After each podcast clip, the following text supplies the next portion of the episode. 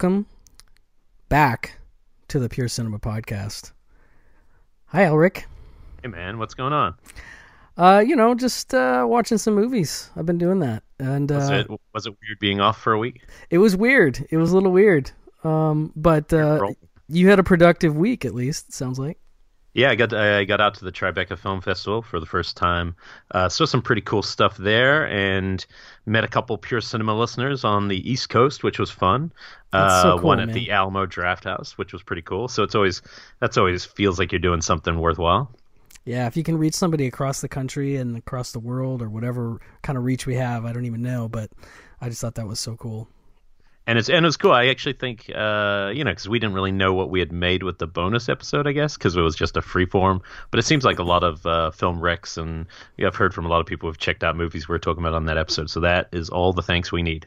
Absolutely. No, that was great. It was a lot of fun. I love that we had we had thought it was going to be such a short thing and ended up being one of the longest episodes we did, which is know. great. I mean, like I, you know, it's a it's a tribute to how much we care about the listeners, and hopefully that you know people get to check it out in time. Even if you didn't ask a question, maybe there's something in there you might. I mean, we talked about something like 186 movies, so.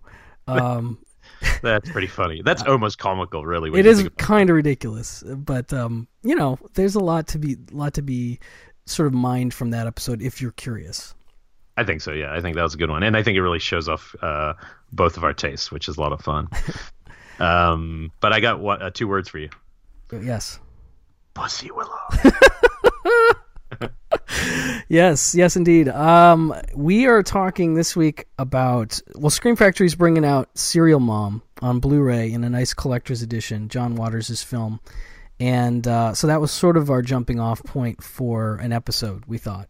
And especially don't don't think uh, because we did that thing on Scream Factory that it was them buying us off to do an episode. The, we saw this so early in our planning of these episodes, and as soon as I saw Serial Mom, it's it's it's not quite the Burbs for me, but it's in that conversation of those kinds of movies that just you know somehow hit your sweet spot in terms of humor and just that black comedy gold. Is Beverly Sutphin just a sweet suburban housewife?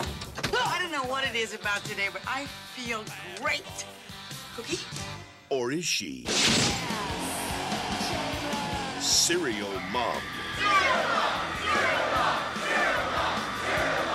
Yeah, no, it's it's definitely one of his best movies. I know his mom says it's her favorite of his movies, and I think he sort of agrees with her, and, and I think he's really happy with it. I think mostly because he had the money to make it. I mean, it was like something like thirteen million dollars, which is crazy to me to think of John Waters getting thirteen million dollars even in nineteen ninety four um, to make a movie. But it turns out pretty great, and I, I do think it's one of the more um, definitive works of his career. You know, it's just like the culmination of. I- don't, to me, I just I, it blows my mind that there's a movie where where Kathleen Turner is this character, and they've got you know Matthew Lillard as a kid who's a big Herschell, Herschell Gordon Lewis fan, and they show clips of Herschell Gordon Lewis movies in this major Hollywood m- movie. I Oh, just- and he works in a video store, and you got Ricki Lake. oh, it's just great. Uh, and Sam Waterston as her husband is brilliant. Like Oh. he's so good anchoring the comedy of that movie in a, in a lot of ways. Uh, I mean, I agree with the mom. You know, I, I, for me, this is his most rewatchable film by far. Yeah. And that's the thing. Like he has moments of such genius in all his films, how punk they are, but a lot of them, for me personally, just aren't as rewatchable as this film. This film, again, it's one of those movies. If it's on, I'll I'll watch it. Uh, I think. I, I also had, was very interested in true crime uh, you know, in college and you know, uh, and, and beyond, and movies uh, and books about true crime. So to see those kind of references treated in such a comic, over the top, satirical way, just totally filled me with joy when I saw this movie. Like the, I can't remember, is it a, is it a spread of Ted Bundy or something like that? It's just genius. Uh, but she's also just great. It's like one of the last times where she's just uh, on, all- you know, clicking on all uh, engines in a sense. Yeah, yeah, she is fantastic in it, and and you hear I, I one of the special features on the disc uh, that Scream is putting out is a conversation with her and John Waters and Mink Stole, and it's interesting to kind of see her look back on the movie. Um, I still get a sense that she kind of can't believe she made it in a way, um, but man, I, I just think it's one of the best things she ever did. Really, I mean, she she is like the the support structure for that tone that is such a tricky thing to maintain because it's so heightened and so kind of ridiculous, but it's very John Waters. And I feel like he pulls it off in a lot of his movies, but almost never as um, perfectly, I think, as he does here. I, I just I can't believe it. It's it's partly because I think he has his best actors too. True. No, that's So, definitely so it's so it's I mean it's super subversive on one hand, and then on the other side, it's done in such a you know just bright, bubbly. It could look like Legally Blonde. you know, on the surface, it's that, and underneath, it's giving you uh, any as dark as anything in any of his films, which it just makes it for such a like a fun kind of adventure. For, if somebody hasn't seen this film, how would you uh, describe the plot basically? I mean, it's it sort of just follows this, you know, all American suburban family, um, and then the the mother of the family, played by Kathleen Turner, is starts to show like this this sort of underside of her, uh, and you start to see some of the things that she's doing, like making horrible.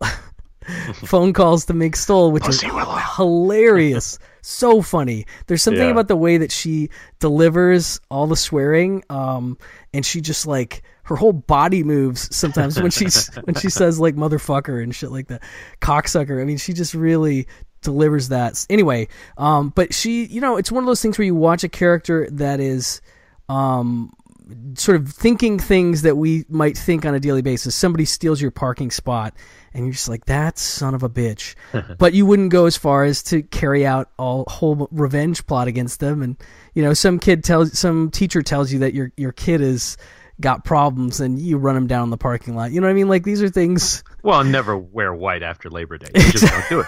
You just Or- do not do it. you don't do that. You don't you don't chew gum. Chew gum is Yeah, apparently yeah. really terrible.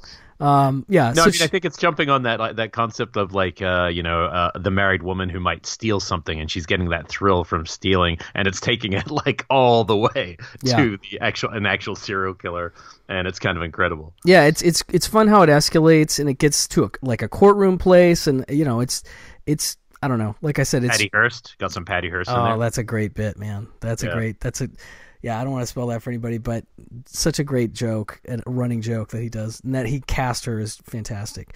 Yeah, I mean he's he's spoken about how he's a true crime like fanatic. Like he just has a incredibly dense library of true crime books and you know just knows this stuff so well and i think that's another reason the movie is so uh, good as far as his filmography is because it's something he really cares about you know is into deeply um, so he's able to carry it off even better. But yeah the combination of the actors and the budget and you know his sensibilities and this true crime angle just make it like his kind of his masterpiece ultimately i think. I don't know I think so. I think it's a huge release for uh, Scream Factory. I mean, because it's one of those ones where you would think it might be on the Shout Factory label instead. Yeah. You know, because because of the tone of the film. So, but I think it's great that it's uh, coming out through them, and I think maybe that will help it get discovered by a totally different crowd. You know, people in in the horror world who might not you know normally uh, watch it uh, thinking it's too broad a comedy but i think it will it's totally rewarding on both levels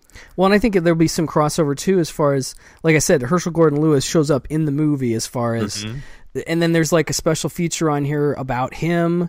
Um, you know, and I like the idea of somebody remembering this movie from the 90s and picking up the Blu-ray and being like, "Oh, who is this Herschell Gordon Lewis guy?" I kind of remember that Blood Feast clip, but and then maybe going off and finding some Herschell Gordon Lewis mo- movies off of this movie. I think that's a really neat thing that could happen. Um, but yeah, it's got some commentary with Waters and Kathleen Turner, commentary by uh, Waters himself, and he's one of my favorite director commentators. Like he just he's so much like it's like you would you would love to sit and watch any movie with John Waters, you know? So you're watching his movies and it's just it's a pleasure. It's an absolute pleasure. Yeah, he's the best. Um, this film, we are lucky enough to have an extra copy of this film that we're going to be giving away. So do check our Facebook and Twitter after the show uh, hits. We'll uh, let you know how you can win it. Uh, and I think it's a little bit before Street Date. Am I right on that? Yes. A little bit. Um Unless you're listening to this next year, yeah. Yeah. which probably most people do. I don't know. Um, I'll double check the street date. It may it may be a week or so before it actually comes out. Um, yeah, the people might. It'll probably end up getting to them around street date, but regardless, um, it's it's definitely uh something we're going to give away and something for people to enjoy. Yeah, it's it's a keeper. So, uh, and we figured probably a lot of our listeners have seen that film, you know, so we don't need to spend too much time going over it as much as we uh, love it. Uh, we did want to pair it with something up top. Uh, and you know, I, I feel like you can go a lot of different directions because of the different implications of the tone of this movie. So I'm very curious to see where you went. I mean, I actually had like four different ideas. Um, I think the one I'm going to go with uh, is Bloody Birthday. 1970. Three children were born during a total eclipse of the sun. Now, ten years later, they share a terrible compulsion to kill, and no one can stop them. If they decide they don't like you, watch out. I, I think this would work with it because although it's less of a straight comedy, it's still pretty crazy uh, and and can't I liked be, it a lot. I, I, I only saw it recently, and it could have been why you heard it recently, maybe Yeah, a couple months ago, and I liked it a lot. Yeah, it's it's it's a lot of fun. I mean, the basic idea of the movie, if people don't know, is it's this crazy story about three kids who were all b- born during this like odd eclipse, and somehow it connected them um, psychically, and they're all basically homicidal. Um, they're all basically sociopaths who like um, are you know fucking with adults and planning to kill other kids and you know waving guns around and it's I don't know it's just not like it's one of those movies from a period where kids were treated a little differently or as far as what they were allowed to do and h- how taboo certain things were I, I just don't think you would see this movie made probably now. Or if you did it would be like an nc-17 or something. Um, but And the just- kids are really good in it. they are really good and they're really creepy when they need to be but they're also really kind of funny in the, how crazy they are. Um, but yeah it's so entertaining. Um, i think did severin put this out on blu-ray? I'm pretty sure it's a Yeah, they did. Yeah, they did. yeah um, so that's definitely i think would be a fun one only because like i said there's there's a level of almost camp to it. As far as you know if you watch it it's hard not to laugh at some of the scenes because they're just so crazy. And not in a way where i'm just like that's ridiculously made. It's effective but it's just so crazy that it it's hard not to just giggle a little. I don't know. I can't i can't explain Well, I, I think you actually have paired it um, when you think about it. Uh, Serial Mom is a film about uh, the least likely uh, person you're looking for, for as a serial killer, which is the mom of the family, There and this is a film about homicidal, you know, sweet, innocent-looking kids. So it's almost the exact same concept, uh, but just presented in a different way, which There is you go. kind of fun. There you go. Uh, so it's a good pairing. Um, I went with something quite literal, but I actually genuinely believe this would be a great two things to watch back to back, totally different uh, tones. Uh, it's actually one of my favorite TV movies. It's a two-parter called The Deliberate Stranger, Oh. and it's the uh, based on Ann Rule's book The Stranger Beside Me, but it's the two-part made-for-TV movie about serial killer Ted Bundy. Victim by victim. Like some kind of killing machine out there. Tonight, the terrifying conclusion. That's him, number seven. You're sure? Yeah, I'm positive. Just tell him you didn't do it. I find it absurd to ask for mercy for something I did not do. Bundy's escaped. He jumped. Theodore is not going to get his kicks out of one this time. He's gonna explode. And now, the nightmare continues.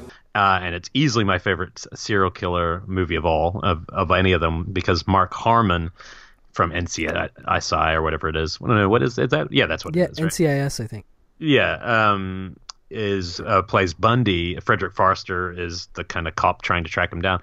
Uh, Frederic Forrest, sorry. Uh, and Harmon's just like literally looks like he was put on this earth to play Bundy. You know, it's he's got the charm, the look. He is so close. But one funny thing though that apparently happened uh, was that after after this aired, uh, Ted Bundy got like you know a thousand times more amount of love letters uh, pouring into him in jail because uh, and Ann Rule, the writer, was describing because all these people suddenly thought he was Mark, Mark Harmon. You know, Mark Harmon had almost you know made it romanticized him in a sense uh, in this thing. But it's it's a really good TV movie, and it's particularly good at showing the way that Bundy, the kind of reckless, carefree way he picked up his victims which I find to be the scariest part of it, which is like you know he'd just put a he'd just put his arm in a little arm sling and walk up to a girl at a you know sunbathing and be like, hey, my name's Ted. You know, um, can you help me to my car? You know, just that's how easy it was because it was a different era of trust between people, and uh, it it's it's just crazy how many murders he got away with, how he you know ended up escaping twice out of jail. Uh, how he defended himself in court, so he was his own lawyer because he actually was a law student, uh, had a law degree. So it's a it's a really interesting one. I mean, it's still TV movie, so it's not as cinematic on a visual level, I think, but uh, definitely worth tracking down. And I think it'd be so fun to watch because I think that's the real that's the serial killer that changed the way we saw it. Because if, if the way we saw serial killers because before that you're thinking killers like ed gein who are you know more or less hunchbacked and uh, you know almost feel inbred you know uh, living by themselves wearing their mother's skin. That this is not that guy. This guy's wearing you know a sweater around his shoulders and hanging out with co-eds you know? And so he looks like uh, young JFK or something, you know, and so it really threw the culture uh, for a whole loop. And I think I think that's in a sense what's being uh, kind of deified in Serial Mom, you know, and kind of fetishized that that side of pop culture of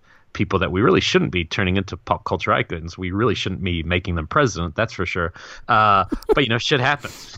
Culture, cultures allow shit to happen. no, absolutely. No, it's uh, pop culture has become even more of a a factor as far as you know things like what we're talking about happening. It's it's the the the sort of celebrity um just the world of that whole what makes people a celebrity, why we are interested in celebrity, why we all want to pursue celebrity, and how we get there doesn't really seem to matter sometimes. Um, it's fascinating to me, although very scary. Um, well, and as you even said the words pop culture, I was thinking it's like pop culture has become culture. And that, yeah. and, and, how did that happen? Yeah, it's not meant to be. It's meant to be pop culture. Uh, so anyway, just in case you missed the title, because I, for the life of me, could not remember. I've seen this like five times and could not remember the title myself. Uh, I just think Ted Ted Bundy movie. It's called The Deliberate Stranger. It's from '86. Uh, I'm not sure how hard it is to find, but I'm sure it's at least on YouTube.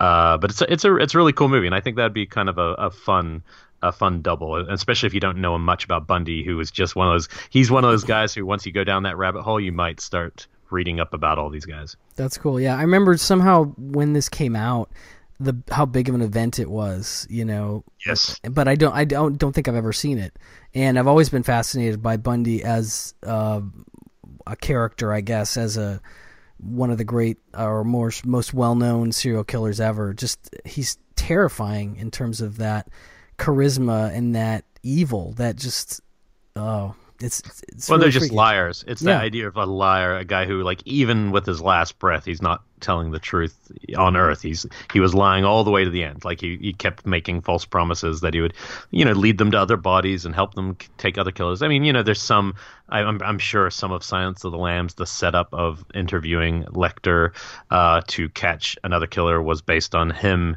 helping the fbi find the green river killer which was another killer that he claimed he'd be able to help them figure out and stuff. And you know he probably did help a little but a lot of a lot of it is just to try to get a stay of execution you know.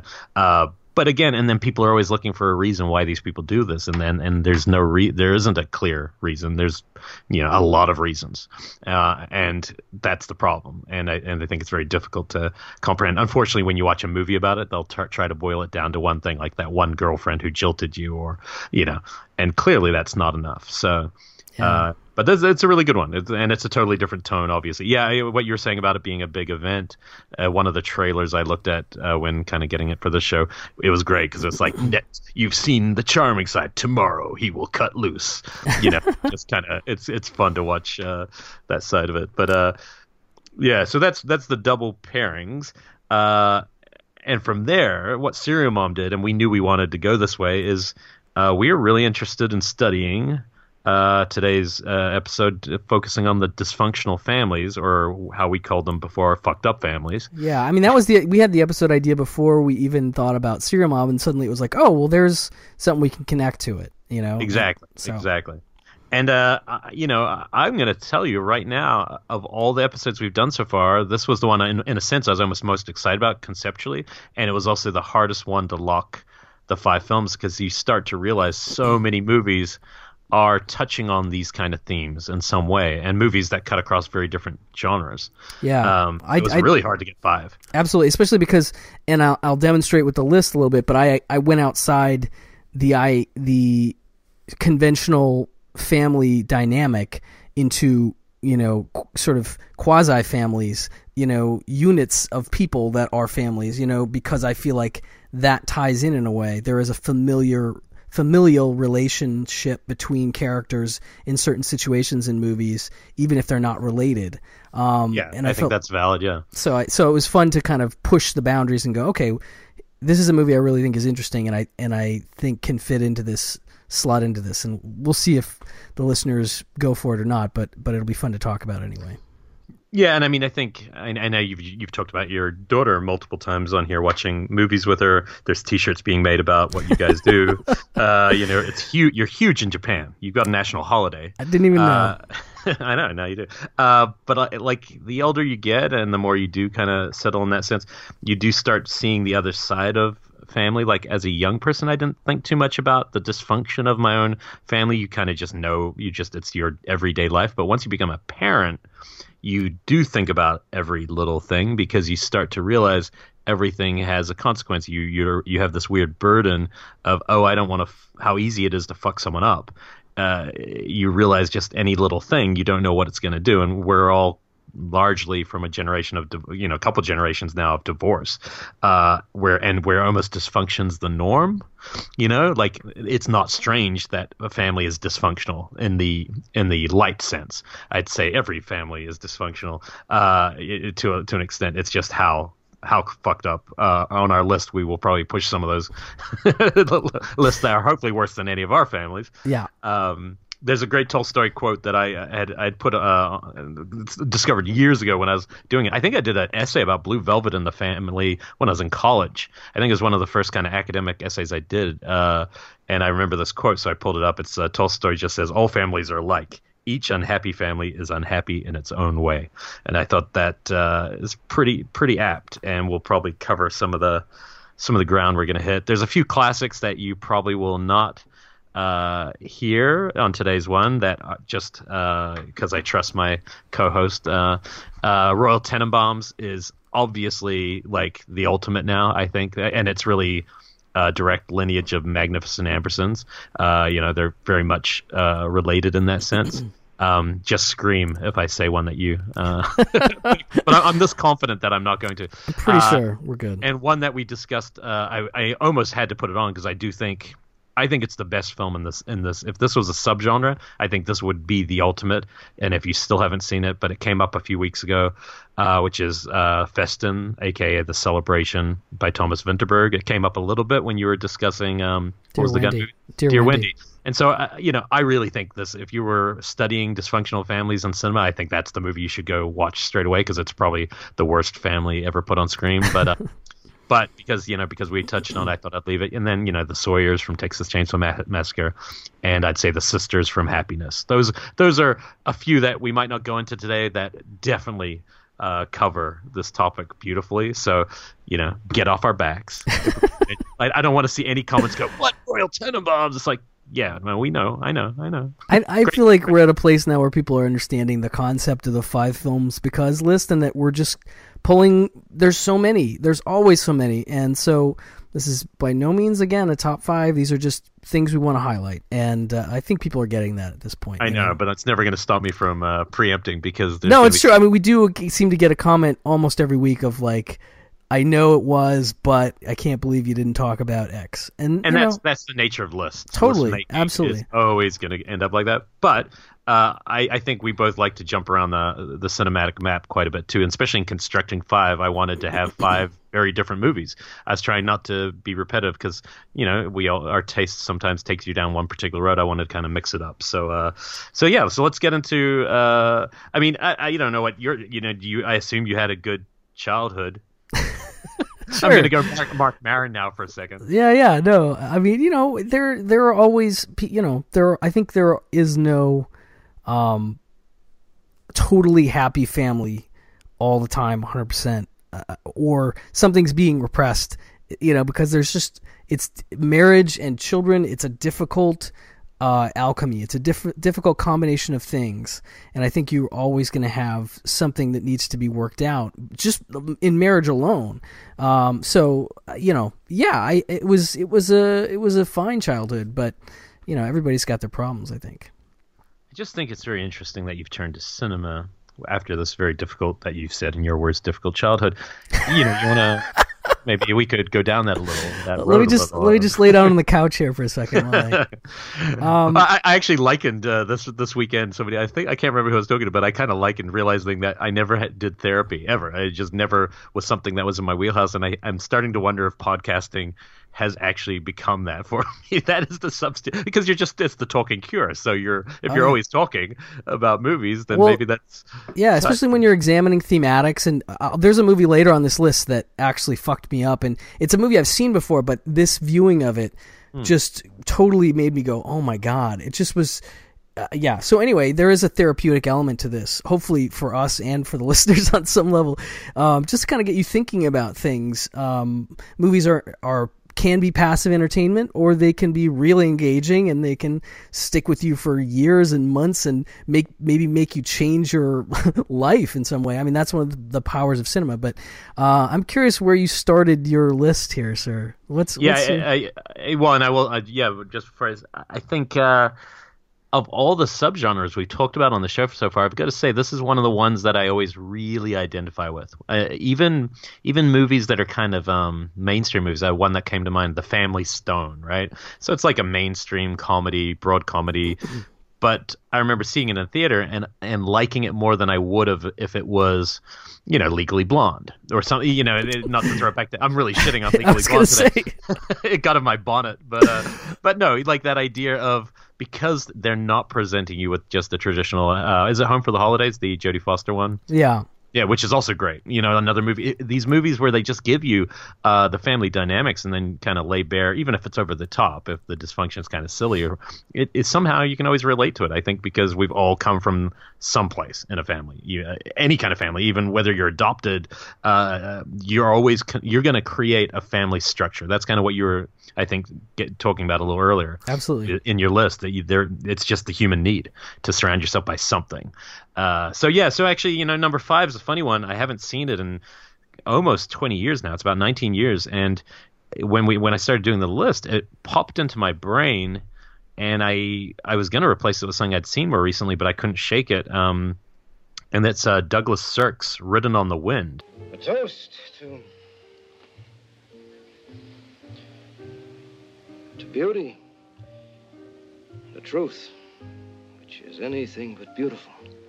Oh, uh, nice. Uh, from '56, and I've seen a f- quite a few of Sirk's films that have maybe better reputation. There's a couple of you know, Magnificent Obsession, uh, All That Heaven Allows, uh, kind of have the best reputations, but I haven't seen a better film than Written on the Wind uh, it, because it stayed with me because it felt at once kind of lurid, but also honest. And that's the interesting thing about Sirk. Sirk's famous for those who haven't you know necessarily seen a Sirkian melodrama. He's famous for these melodramas, but I didn't learn about him. Uh, I, I, saw it in a film class, and that's that's how I came across it. But I didn't actually uh, stumble onto him first. I, I, stumbled upon his work through the second generation of his work, which was uh, Rainer Werner Fassbinder.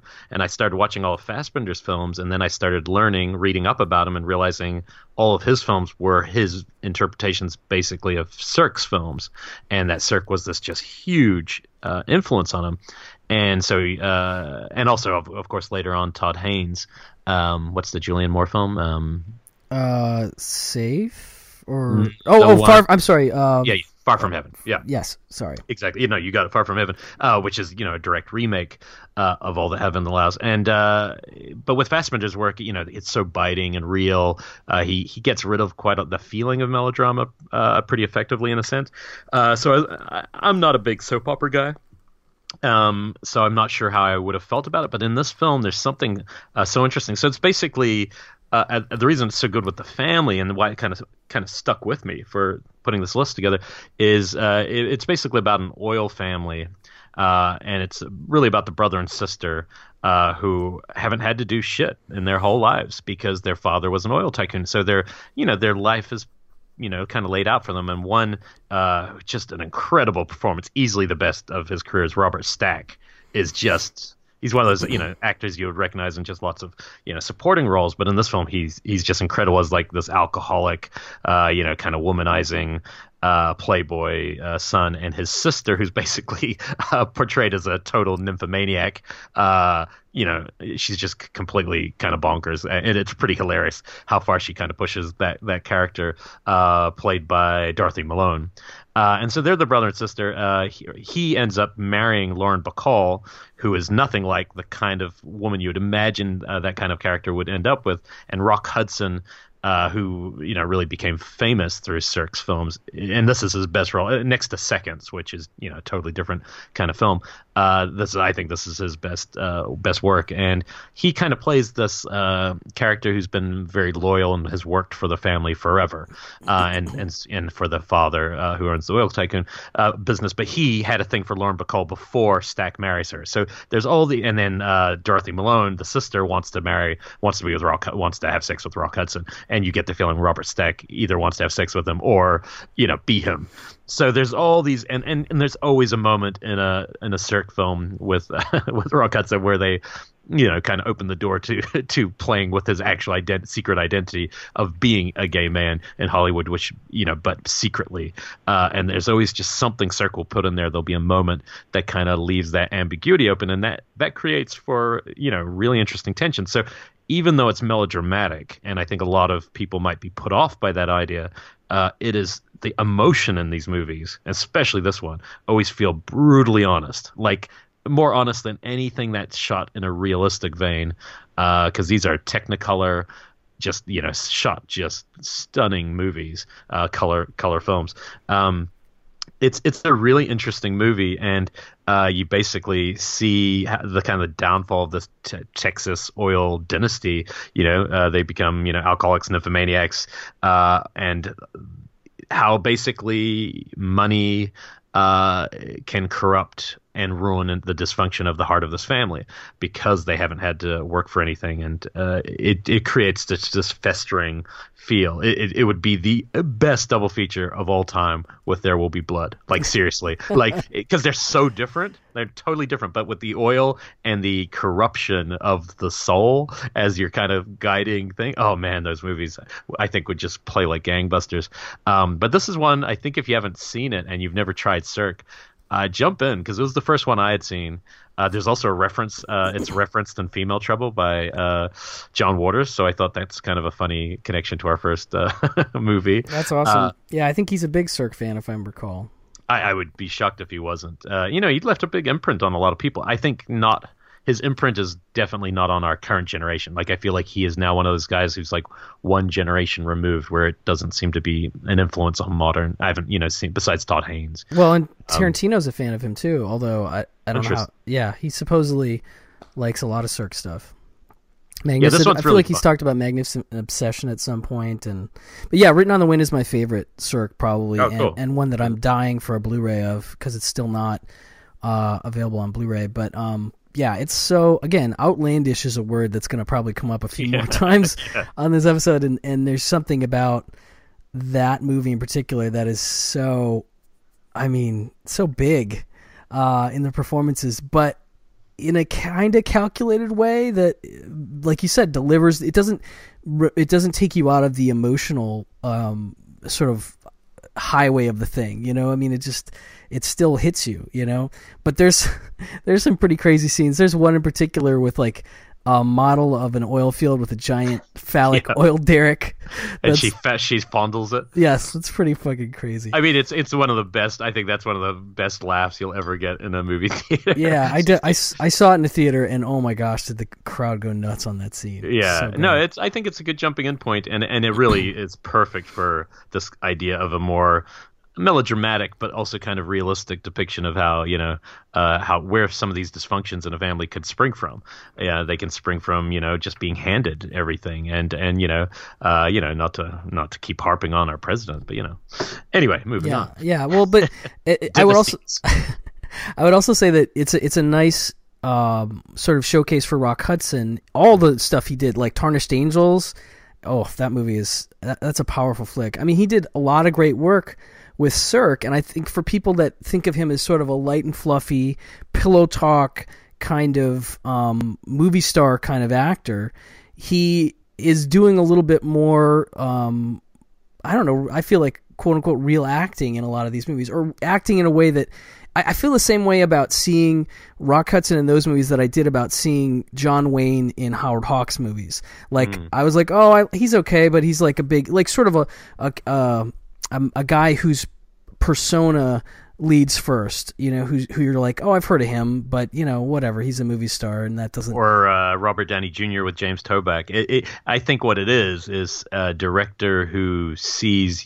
the person for who they really are and tells them to cut the bullshit of their persona out. Yeah. Uh, and and really forces them to, you know, maybe touch on something that's actually going on with them. And I, I think I think that's really the job of the director, you know, to make a great film is to kind of understand the talent they're working with and uh, cut to the chase. Because those we're talking about actors, especially with Wayne and Rock Hudson, who are are largely hiding under a facade, you know, yeah, uh, a, a, caricature almost. So when they, but when they reveal themselves, like in The Searchers, that you know, with Ford, you know, the moments in that movie where he's revealing some, you know, internal pain, uh, it's incredible. Yeah, no, it's and and obviously we know that Rock Hudson was going through a lot of shit as far as mm-hmm. you know dual life kind of stuff, and and I feel like he is most effectively able to translate that personal stuff. Not directly not like i feel like there's parallels for sure but just as far as the acting and the emotional impact of the acting in tarnished angels in all that heaven allows and magnificent obsession and this movie I feel like if you watch those four movies and you don't come away with a different impression of Rock Hudson, if you have one at all, I'd be highly surprised. Well, and Seconds. Oh seconds, yeah, Seconds is a whole other. I say you watch those and then watch Seconds if you yeah, can. Seconds is last. The Seconds is definitely the last thing you'd ever watch of Rock Hudson's. Yeah, and I think it's one of the great movies. I just love that movie with such a passion. But but it's it, again, it could be you know literally him playing off his duality totally. in that film because he's he's got the facade of Rock Hudson and inside he's this old guy. Yeah. And so it's yeah, very interesting. Yeah, absolutely. Um, so I have one out. I, I mean, we haven't done this in a little while. At least I haven't. I have two movies for my number five slot. I'm gonna try and be quick oh, about no, it. No, no, don't do it. Okay. but just because they they both ended up, they have different tie-ins. First of all, they're both released on Code Red DVD, and so I had both of them, and one I had seen and one I hadn't, and they ended up being weird. Um, sort of parallel versions of each in a way. Okay, okay, so let me get to so the first one's called Julie Darling. Julie. Julie's her name. Terror's her game. Julie Darling, a murderous love story. And this almost came up last time on the bonus episode when we were talking about Sybil Danning movies, because this is one of my favorite Sybil Danning movies, but it's really not about her as much as it's about this actress um, named what's her name again? Um, Isabel Majejas. I totally screwed that up. I don't know how you say her last name, but anyway, she wasn't in a lot of movies outside of this one. But basically, she plays a teenage girl who is unhealthily obsessed with her father. Um, in a creepy way, you know, like, and this movie is just nuts. This is a movie that is from the very first frame, the very first scene is like her she has a pet boa constrictor, I think, and so she's like bringing this snake downstairs to her mother and father who are eating at the dinner, the breakfast table, and she's sort of sneaking the snake under the table to fuck with her mom because she, you know, obviously has an issue with her mom because she's really into her dad, and um, so she's basically scaring the living shit out of her mom with this snake, and and it's super creepy and weird, and and she just always is um, kind of playing off. You see her playing off this idea of just being jealous of anybody that her father's involved with and wanting all his attention and stuff.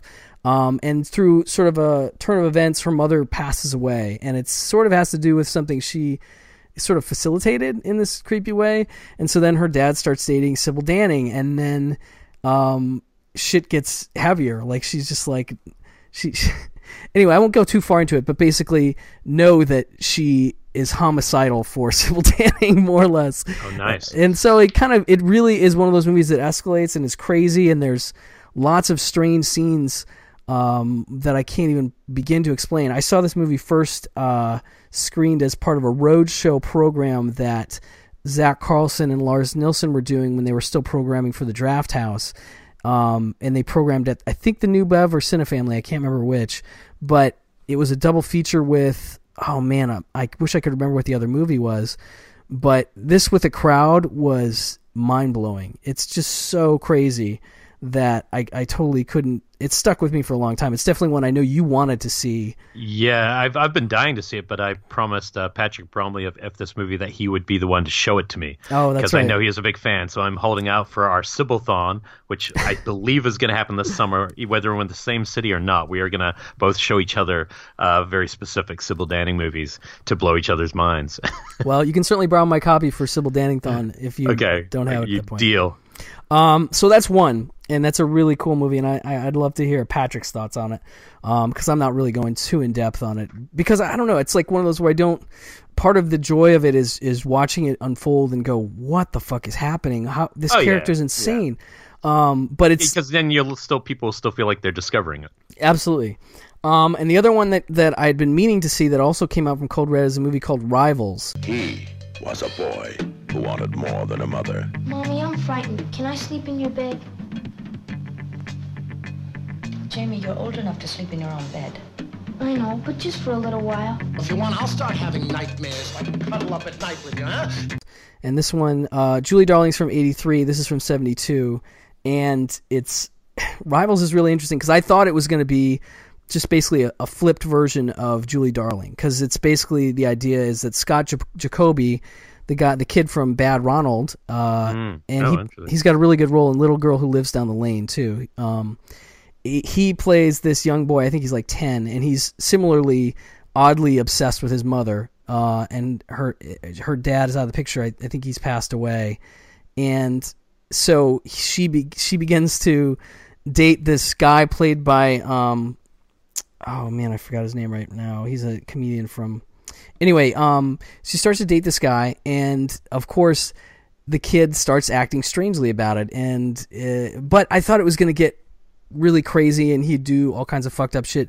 But it's really much more real. It's it's much more like people like because the the um, stepdad character, the the guy that comes into the picture, Robert Klein is the comedian I was trying to think of. Um, he's like very bohemian. He runs a tour with a tour bus, and she, the mom, meets him on this random day on the street in New York, and he totally charms her with his spontaneity because he's much less stuffy than all the other guys she's been seeing. And he's a genuinely good and thoughtful dude, and he is very patient with the whole situation for a long time. But eventually, they there is like a blow up, and it's it's earned, it's fully earned, and you see kind of both sides of the coin where you're like yeah, he has been patient, and but I see her point too that she wants to kind of keep protecting him, and she's caught in the middle. And it's this whole it, it's much more emotionally raw and real than I thought it was going to be. So so it's not uh, heightened in the same way. Um, and there's a lot of little bits of experimental filmmaking. I forget this director didn't make another movie,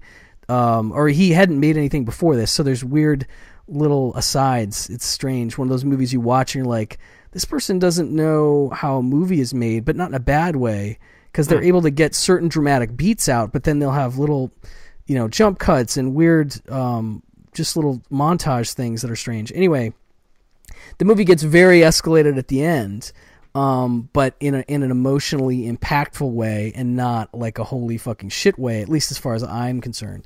So it was fun to not fun. It was not fun to watch this movie. It's a it's a it's a heavy movie, but like I said, I thought for sure it was just going to be the opposite of Julie, Julie Darling, and it's it was just a really interesting pairing to see both. So I would say, I, I maybe you would start with Rivals, but these two alone would make a nice, an interesting double. I think.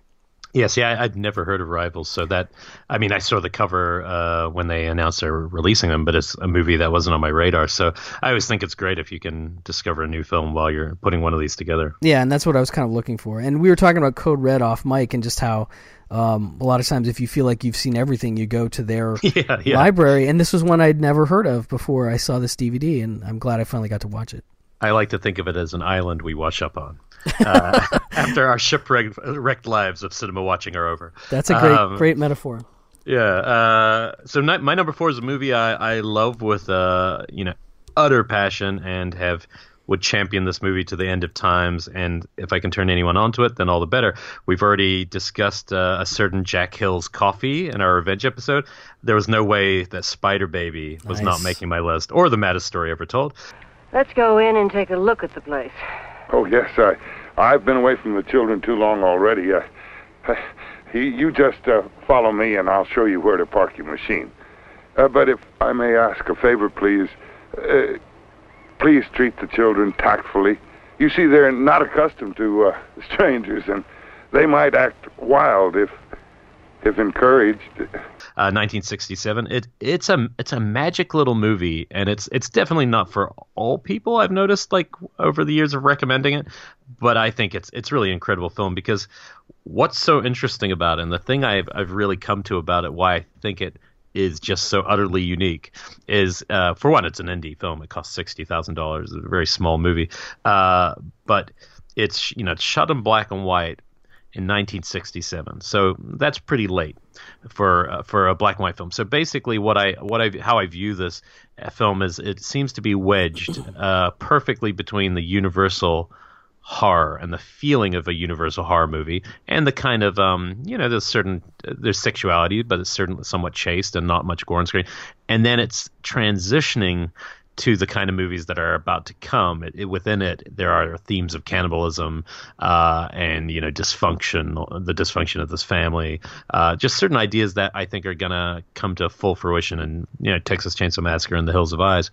uh, that have similarities, and so it feels so utterly unique because it's it's I mean it almost pass as a kids movie in a weird way, uh, but it but the themes are much darker that are in it. But on the surface, it could seem like that. Uh, so it's this it's really interesting. It's just kind of wedged in the two between these two kind of poles of of what's come before and what's about to come.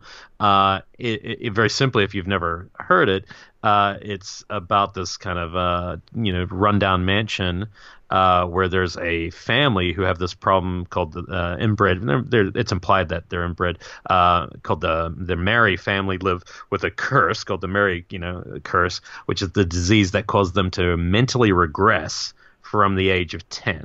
So even though they will keep physically developing, they start mentally regressing, uh, and uh, their family chauffeur, who has been with the family forever, with the parents after the parents have died, uh, keeps looking after them. So it's these three kids, uh, and the family chauffeur is played by Lon Chaney Jr. in his best role, like even better than Wolfman. I was gonna say you got a direct tie to Universal movies there. Exactly, exactly. Yeah, yeah. And and I think he is at his finest in this. I mean, this is this is just one of the most kind of. It's just such a soft. It shows how different. He's such a different actor from his father. Uh, you know, because his father's a genius, and I don't think Lon Jr., Chaney Jr. is a genius by any means. Uh, but his father also was hard and as a as a taskmaster and was a uh, you know just this kind of um. You probably have you know just read a couple biographies on him. Um, and he you know he sounded like a a, a hard person to be around, uh, and and a person who expects you know people to be at a hundred around him, whereas Lon Chaney Jr. seems like um, you know a much softer character. Uh, and and it just comes across. There's so much uh, vulnerability to this character he plays, and he really cares about the kids, but he also understands that you know might bad things might happen in the course of trying to protect them. Uh, one of the kids is played by you know the first real role Sid Haig, who would go on to be a Jack Hill regular and uh, Rob Zombie regular, and uh, even appears in Jackie Brown as a judge. And he's really interesting in this because he's so physically skinny and weird and he he basically plays someone who's you know the most mentally gone. He's the oldest of the kids so he's also he's ralph and he's just completely bonkers. I mean he acts more or less like a uh, animal uh, in a lot of ways. Uh, and then there's these two uh, girls uh, played by Jill Banner and Beverly Washburn. And Jill Banner, uh, especially anyone who watches this movie, kind of just kind of captures you with a spell. She had a quality. You watch it on screen, and uh, you're just, or is it Beverly? Yeah, yeah, no, it's Jill Banner. Uh, you're just taken with her, and uh, and it's you know I think I believe it's Jill Banner and not Beverly Washburn who's who died pretty young and th- ended up with Brando at one point, but uh, her, her career was definitely cut short. But uh, you know, there's scenes uh, early on where she kind of cap- captures a postal postman who's kind of looking into their window, captures him in a in a kind of pseudo spider web she's created, and she she's imagining playing a game like a kid, but with two knives and actually slaughters him but she's in her mind playing like a kid's game and so it's it's got that quality the whole way through where it feels like a kid's game uh, but then it has like deadly uh, ramifications. And so the movie really just kind of picks up where because because their uh, you know parents are no longer there. Uh, there's some distant relatives who think they might be inheriting uh, you know the property, and they come to meet them for the first time. And uh, there's a very strange dinner party, and you know uh, it, it's a it's a really quirky is a perfect you know way to put it uh, but there's something about this film that has real real legs and it, it doesn't age. And for a long time it was uh, thought to be a lost movie. I know in the 90s there was you know from the before the 90s there was thought that it was just gone. I think there was a vhs copy and that was it. Uh, but then jack hill did end up finding a, an original negative and uh, made the copies from that. And so he completely i'm pretty sure he completely owns the movie. Uh, and if you buy it he has the rights. And i know our friend elijah drenner who we've talked about before, uh, you know, put that disc together. Well, not the Arrow release, but the original disc. And you know, they had. I remember you could order it and get like a signed photo of the film from Jack Hill. It's super cool. Um, but it, yeah, it's just uh, it's just a totally unique movie. There's I can't think of anything. I mean, the credit sequence is a big animation with this playful kids song that feels like Monster Mash. You know. so it's you know it's not like anything else I can think of. Yeah, it's it's great, and it's one of the more I mean, I love Jack Hill in general, but it's yeah. one of the more interesting movies he made, and I don't, I don't know if I could. I might think.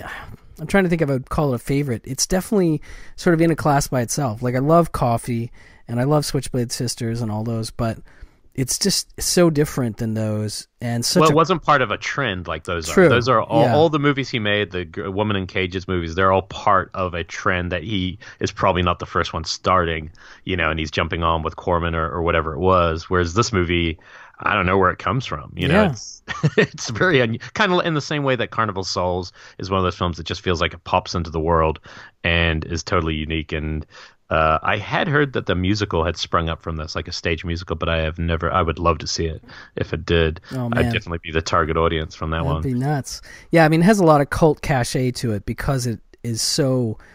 Like you say, it comes out of uh, where you you can't even say. It's just so not like anything else.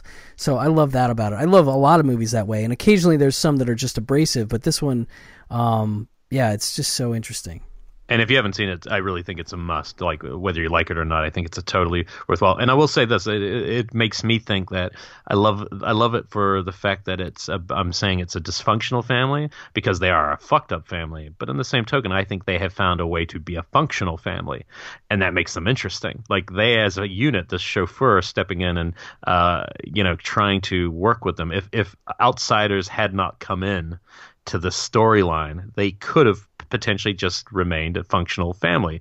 Uh, you know, as as weird as they would seem, uh, you know, they basically can't end up as cannibals. You know, uh, so I, I think that's a fun fun twist on this idea. I agree. um, my number four is a little bit more conventional, uh, and it is kind of like a TV movie of the week, um, but on a you know Hollywood budget sort of level. Um, and I don't mean to downplay the movie, but ultimately it has some some things you would you feel like you might see in that sort of story, but it's got a great cast and it's it's R rated, so it gets a little bit more intense than a TV movie normally would. So I like that about it. It's called Firstborn. Mother's crying right now because you're screwing up. She still cares about us. No. No, she doesn't. Hey, shove it! No, you shove it! Never touch me or my brother again. And it's from 1984. Um, the main kid in the movie, um, basically, it's about a uh, divorced family. Uh, Teri Garr plays the mother, and I love Teri Garr, so that's yeah. immediately I'm in. Uh, and then the kids are played by Christopher Collett, who uh, he's in Sleepaway Camp, and I think most people probably remember him from the Manhattan Project, if they remember him. Um, he had like a brief moment of, um, you know, a few bigger movies that he hit with, and then he kind of disappeared.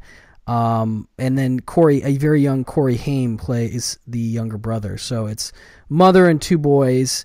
Um, she's struggling with the idea that maybe the husband, the ex-husband, will come back and they'll get back together. But at the beginning of the movie, um, it becomes clear that he's actually going to get remarried and she takes kind of a turn emotionally from that and starts um, dating, making some questionable choices in her dating, and she ends up with this kind of losery guy played amazingly by Peter Weller. Oh, exactly, exactly. That is never a questionable choice. Yes, normally like that. Yeah, normally I would say no. I mean, he's played so many um, different types of characters, but Yeah, I yeah. he to see him as this very charismatic, almost um, bipolar um, loser, like who has like all he's he's he just he starts showing signs early on of you know having like issues. Like he has money problems. He has a pipe dream about opening a restaurant that he's pulling her into. Um, but he's also trying to be nice to the boys and he is genuine in some ways. Um, but it yeah. has an alternate title because I haven't seen this film, but you, you just instantly I'm like checking up the poster as soon as you're talking about it, and it's got Weller like with his legs kicked up, and it's called Moving In. and it's got the kids in the background, so it's just like the guy is just moving in. yeah, no, it's great in that you know you've got this this dude who is suddenly in your house, and then you know suddenly he's got a pinball machine in the house, and then he's doing rails of cocaine off the pinball machine, and shit's Oh, getting man. shit's getting crazy. So it's a movie again. We're talking about escalation uh, that happens, and and it's. I mean, I just love Peter Weller. I, I think you feel the same Oh way. about- yeah, yeah, I'm a huge so fan. so seeing him in this kind of a role is a sort of a turnabout that I find really fascinating. But the rest of the cast is really interesting too. Um, like Sarah Jessica Parker plays Christopher Collett's girlfriend, and Robert Downey Jr. in a small role plays like one of his buddies. Um, but it's you know it's a very emotional movie. I mean, they're showing Christopher Collett's character dealing with um, his girlfriend. He's dealing with school while all this drama is going on at home, and it, it it definitely hits you. You know, it definitely leaves an impression. Like I said, um, but but with this cast, it it elevates material that like could just be normal television movie fare. I think. Um, and uh, there's a nice Blu-ray from Olive Films you can snag if you're interested in this one. But it's it's I rewatched it for the show and it's still really effective to me. Collett is like he's a really interesting actor in that he can play this kind of smarmy um pre- beyond precocious because he's usually a teenager already when he's in these roles but like very intelligent kid who is like able to sort of figure people out and outsmart people and um, sometimes get himself in trouble with that kind of thing in a very in a way that I find compelling and and um, dr- drawing of empathy. Um, so he's an interesting actor that you know didn't make that many movies, but I like the ones he did make. And I feel like researching this live. I'm enjoying this. This is my new my new role uh, when it's a movie I haven't seen. Uh, it's made my the fact that it's it's kind of um, maybe more a bit more real than what the material could be, and it's made by Michael Apted, who made the Seven Up documentary series. Yeah. where where every you know seven years he you know went back and filmed these families. So you want to talk about dysfunctional families? There is nothing that's ever been filmed quite like what he charted because he went all the way up to I know he died last year Michael Apted did. He went all the way up to I'm trying to I, I know he went past 40 he might have gone even older than that with by charting these. Uh, yeah 56 up. Oh my god! might have been the last I didn't so even realize imagine he went that far. yeah so imagine you know so if you're interested in documentary you'll you could see him chart people every seven years from the age of seven to 56 and imagine you know the dreams you have at seven and some of those dreams not coming to fulfillment and, and the kind of family tensions i haven't seen all of them i've seen a number of them like and, and excerpts from a lot of them and they're always pretty powerful so that that that makes sense you know you, Yeah. you made me really want to watch that movie now Yeah, it's it's interesting. It's definitely interesting. Um, my number three is uh, could also have easily been my number one. I, my my next two are both really high regarded films in my canon of just movie love. Uh, this film's definitely the ble- the bleakest movie on my list. Uh, uh, this is the tagline I came up for this movie: uh, "The most beautiful misery ever captured on film." is how I'm going to talk about Ingmar Bergman's Cries and Whispers Oh wow! from 1972.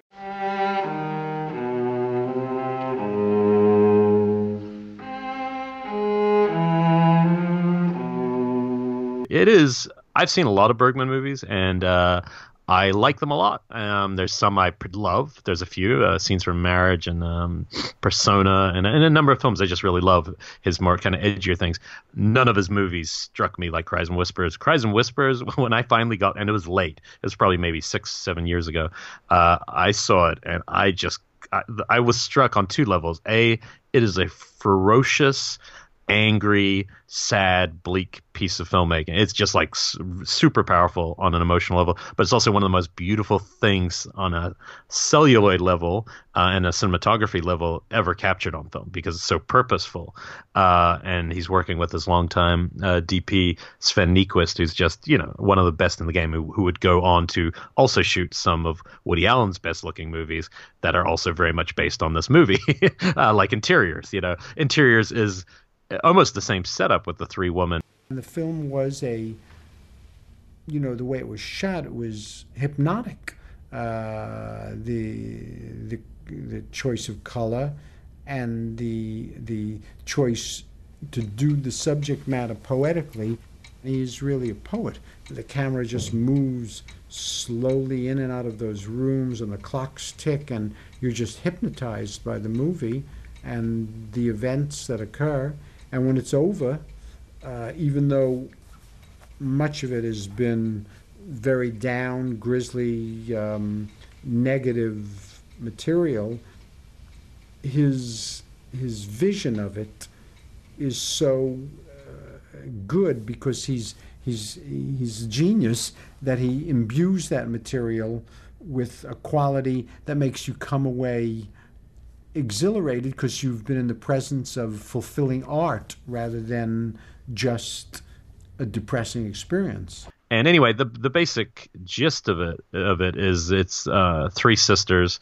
Uh, two of them have come to basically be there for the last days of their dying sister, uh, who's who's dying a very painful death uh, of cancer, and they, in a very rural, isolated home. But these are not three sisters who are close. In fact, you know, there's been secrets that have come up between them that have kind of torn their family apart, and they're probably the most dysfunctional, uh, you know, siblings I've seen in a movie. And it's and it's just, it has a couple scenes. It, it it really plays out like a claustrophobic horror film um, not quite as much, you know, as Hour of the Wolf would be his kind of real horror film, but it, it, there's something about the tone of this that it shouldn't. It should just feel like a, you know, a period piece, costume drama, uh, you know, sibling, three sisters, and a, and a house kind of movie. But no, it feels uh, like a real horror film. Uh, it, it, it's very disturbing. It uses a flashback structure to give you more insight what what's going on but it's also very poetic it has these incredible use of the color red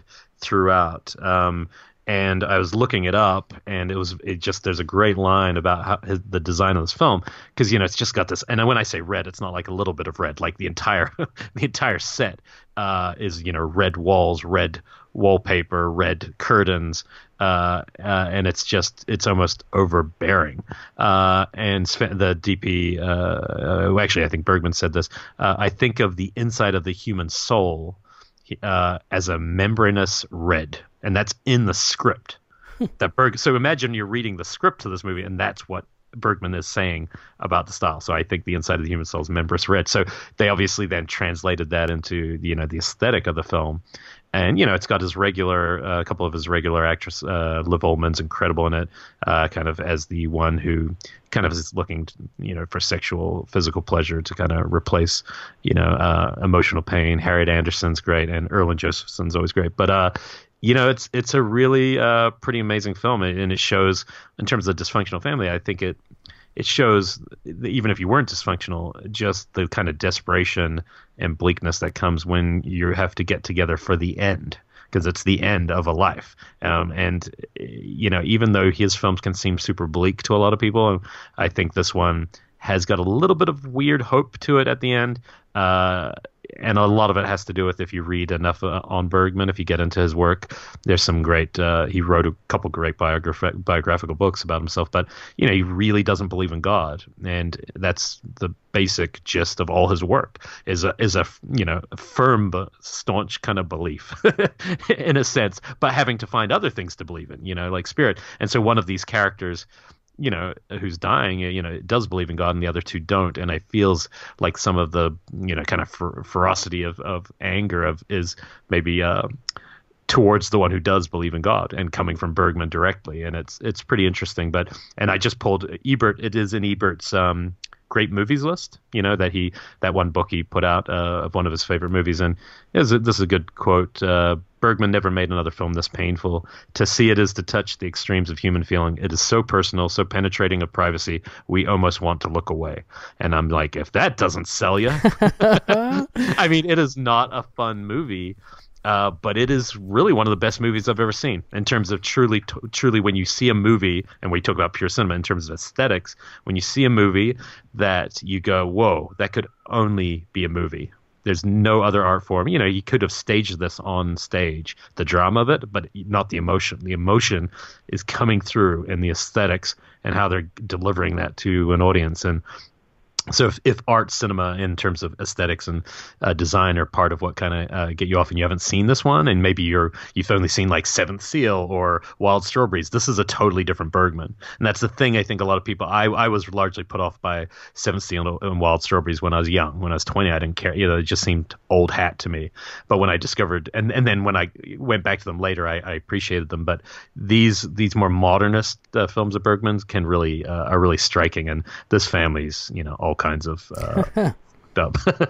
yeah, I haven't seen this one since the Criterion DVD came out. I was still working at a video store. I think it was 2000 ish or something, and I remember watching it and being floored by it. And I haven't watched it since. I think because whatever emotional impact it had on me um, was so um, so cutting that I was like, okay.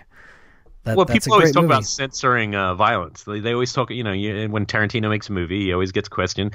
And the reality is, this you know, I would say no, censor this.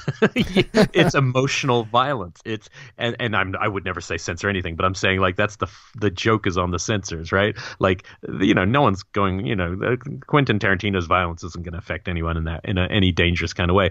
But this stuff is penetrating. This stuff will get to you because it's so truthful.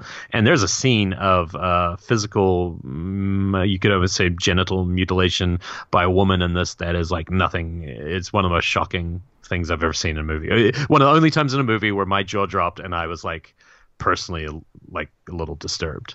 Uh, and you don't expect that from a Bergman movie. Like you just don't. I did not expect it. Just out of nowhere, there's things like that that happen in this movie. So um, you know, I, I have got the Criterion Blue and I haven't watched it again yet. Uh, maybe like you, I've only seen it the one time and maybe I'm a little concerned too. But I, I, I you know, I can't recommend it enough if you're um, insane like me.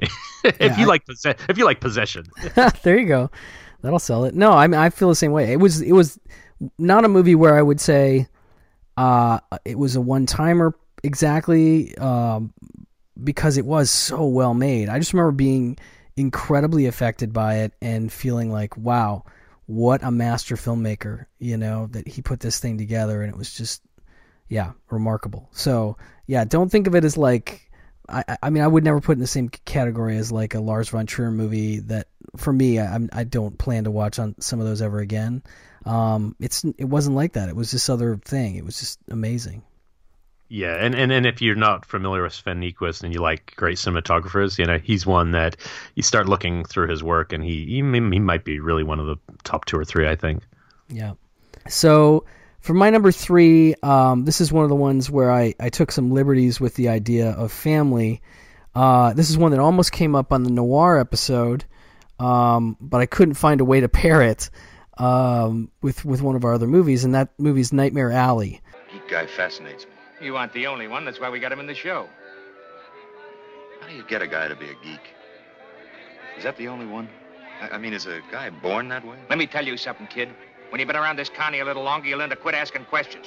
From 1947. I know you're a fan of this one. Yeah, it's a good movie. And um, so I was thinking about it, and it's it's a bit of a stretch, but I think the the basic idea is that it's about uh, a group of carnies, and one of them is uh, this guy who he starts sort of low level and then ends up working with uh, a, um, a sort of a mind reading act, and he's he's kind of a conniving shit in that he um, he starts working with this act, and it's Joan Blondell and her lo- her husband, lover guy, who's like a broken down alcoholic, and they used to be able to do the act where he would work the crowd and she would.